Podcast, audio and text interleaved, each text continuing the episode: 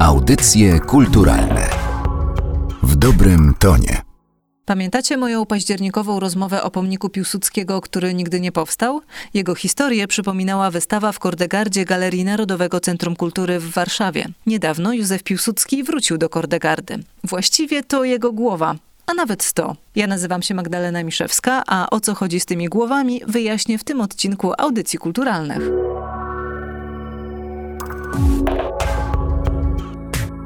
Jestem dziś w Kordegardzie, Galerii Narodowego Centrum Kultury i ze ściany patrzy na mnie sto głów marszałka Józefa Piłsudskiego. Mogłabym się czuć trochę nieswojo, gdyby nie to, że na szczęście jest ze mną człowiek za te głowy odpowiedzialny i za te wszystkie zmarszczone brwi, spod których marszałek spogląda, czyli rzeźbiarz Stanisław Brach. Dzień dobry. Dzień dobry. Ściana Wolności to jest e, praca, na którą składa się 100 ceramicznych głów Józefa Piłsudskiego. Skąd w ogóle pomysł, żeby w ten sposób przedstawić marszałka? Najpierw pojawił się pomysł, żeby w jakiś sposób upamiętnić ten rok, e, który w Polsce dosyć słusznie był obchodzony setnej rocznicy odzyskania przez Polskę niepodległości. I pojawił się gdzieś taki naturalny u mnie pomysł, jako u rzeźbiarza, że dlaczego nie rzeźba, tak? No, jeśli rzeźba, no to teraz kto w tej rzeźbie? Bardzo bliski jest mi Piłsudski, nasz marszałek. I oczywiście nie ukrywam tutaj, bardzo ciekawą ma formę głowy. A więc ona też jakby w tej kolejności stała się takim symbolem, taką ikoną odzyskania właśnie tej niepodległości przez Polskę po 123 latach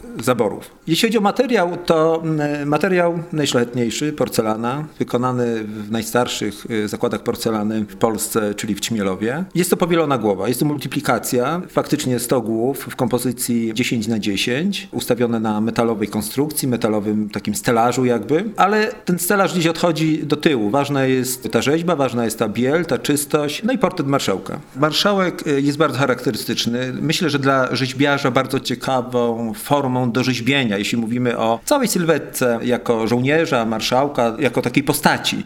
Ale ja oczywiście wybrałem z tego tą najważniejszą część człowieka, czyli głowę, która jest bardzo charakterystyczna i przyrzeźbiona przez setki, jak nie tysiące razy w Polsce i w każdym mieście co najmniej jedną, jak nie kilka takich rzeźb marszałka mamy. Po pierwsze dla mnie najważniejsze to e, zostać przy swoim charakterze rzeźbienia, czyli żeby ta rzeźba, ta głowa była w moim własnym charakterze rzeźbienia, to jakby najważniejsze i żeby go też z tych wszystkich takich ozdób wyczyścić, żeby on w tej swojej formie miał te bardzo charakterystyczne swoje elementy, jak brwi, wąsy, te krótkie włosy podniesione podniesione do góry. Kilka elementów, które będą bardzo konkretnie określać marszałka, żeby to było bardzo czytelne, jak taki znak rozpoznawczy. I do tej tak wyrazistej postaci wybrał pan dosyć delikatny materiał. Ja się zastanawiam, czy już się zdarzyło, że któryś z tych marszałków się potłukł. Materiał to tak, no najszlachetniejszy, najciekawszy, jeśli chodzi o tą przestrzeń ceramiczną, jest to porcelana. Długo się zastanawiałem, jaki materiał powinien towarzyszyć marszałkowi.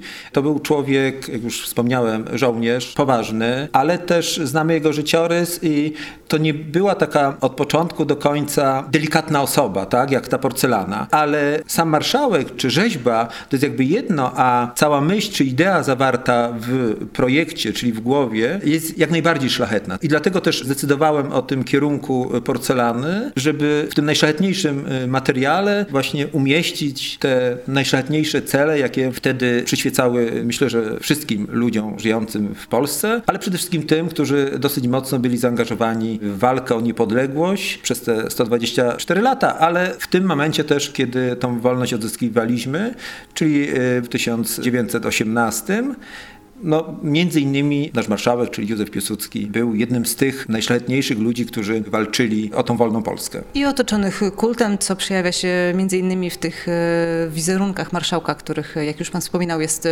wszędzie e, bardzo dużo i również jedna z sal wystawy w Muzeum Narodowym aktualnej, Krzycząc Polska, również poświęcona jest różnorakim wizerunkom marszałka, ale wspominaliśmy o tym, że jest ta praca nawiązaniem do setnej rocznicy odzyskania niepodległości, ale jest jeszcze druga rocznica, która dopiero przed nami, czyli setna rocznica Bitwy Warszawskiej, która to będzie chyba tym terminem kończącym objazd e, pracy Ściana Wolności po kraju? To jest być może najważniejszy ten punkt e, tego działania, czyli ten rok 1920 e, wtedy, a teraz 2020, bo będzie to setna rocznica Bitwy Warszawskiej, tak zwanego cudu nad Wisłą i jakby ta ściana w sposób właśnie taki symboliczny określa to wydarzenie. To znaczy ta ściana symbolizuje tą ścianę, którą Polacy postawili idącym na Warszawę bolszewikom, a być może przez Warszawę na Europę. Na tej ścianie tutaj przed Warszawą zostanie oni zatrzymani i dla mnie to jest tak naprawdę taką symboliczną datą odzyskania przez Polskę niepodległości, bo 1918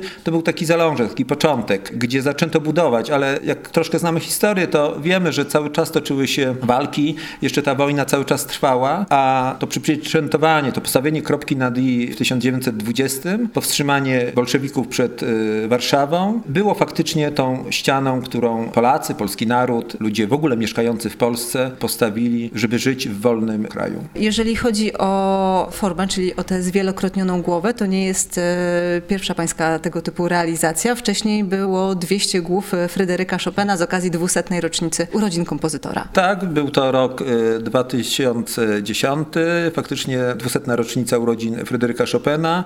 Od tego momentu działam na paru płaszczyznach. Z jednej strony zaczynam pracę w Warszawie na Akademii Sztuk Pięknych, gdzie mam przyjemność właśnie kierować y, pracownią ceramiki zresztą. I od tego też momentu, od tego roku zaczyna się moja taka ścisła współpraca z fabryką porcelany w Ćmielowie. I tam się pojawił jakby ten pierwszy pomysł wykorzystania porcelany do upamiętnienia, no tu już można y, mówić o geniuszu, o szlachetności tej wielkiej muzyki w wykorzystaniu szlachetnego materiału. I wtedy powstał portret, zresztą też bardzo uproszczony, stylizowany, też taki zawierający y, podstawowe elementy głowy Chopina, które gdzieś na pierwszy rzut go określają, a nie zawierają nic ze szczegółów w sobie. Też jest to taka bardzo forma uproszczona. To była taka duża kompozycja, ona oczywiście była inaczej wtedy ustawiona. W poziomie ustawione 200 głów. Praca pojeździła trochę po wystawach w Polsce, była prezentowana w Europie, na prestiżowej wystawie Faenzy we Włoszech, a więc troszeczkę popodróżowała. A jako kierownik e, pracowni ceramiki na Wydziale Rzeźby Warszawskiej Akademii Sztuk Pięknych, e, jak pan ocenia, czy studenci i artyści często decydują się na ceramikę właśnie? Od y, przeszło prawie 30 lat zajmuję się tą ceramiką. Myślę, że z roku na rok jest coraz większe zainteresowanie. Jak studiowałem rzeźbę w Krakowie, sam próbowałem i to z pozytywnym skutkiem zarażać tą swoją pasją do ceramiki innych. Teraz od 2010 roku y, kierując pracownią ceramiki na Wydziale Rzeźby Warszawskiej ASP, widzę, że zainteresowanie jest bardzo duże. To znaczy ja przynajmniej w pracowni z roku na rok mam coraz więcej studentów, coraz bardziej zaangażowanych. To jest y, technika, technologia bardzo trudna, skomplikowana, bo z jednej strony to rzeźba, czyli patrzenie przestrzenne, trójmiarowe, a z drugiej strony jest to cała przestrzeń takich czysto technicznych, technologicznych zagadnień z bardzo szeroką umiejętnością, wiedzą chemii. A więc to jest bardzo trudne, ale bardzo dużo ludzi młodych y, idzie w tym kierunku. W tej ceramice każdy ma możliwość poszukania swojej jakiejś furtki. Y, nie trzeba znać się na wszystkim i działać na wielu płaszczyznach, ale jest to bardzo, bym powiedział, y, taki ciepły materiał. Ciepły sam w sobie, dlatego że o ceramice my mówimy dopiero wtedy, kiedy ona przejdzie przez ogień, czyli ta glina nam się utwardzi, wróci z powrotem do tak zwanych swoich korzeni, czyli do tej skały, a więc ona niesie w sobie dużo ciepła i faktycznie bardzo dużo studentów bierze czynny udział przez nawet kilka lat, y, będąc na Akademii Sztuk Pięknych. A wybacza błędy ceramika artystom? No mówi się, że nie wybacza, to znaczy, że jeśli się je popełnia, to one po prostu zostają, ale y, ja myślę, że na tych błędach, jak to w życiu bywa, na tych błędach się uczymy i idziemy dalej. Ceramika jest takim materiałem, którego cały czas się uczymy, cały czas odkrywamy coś nowego, ale to też nas podciąga. No właśnie to, że coś nam nie wychodzi, że do czegoś wracamy, że powtarzamy jeszcze raz, to to jest też interesujące. No gdybyśmy wszystko od początku robili dobrze, to moglibyśmy edukację skończyć na szkole podstawowej. Audycje kulturalne w dobrym tonie.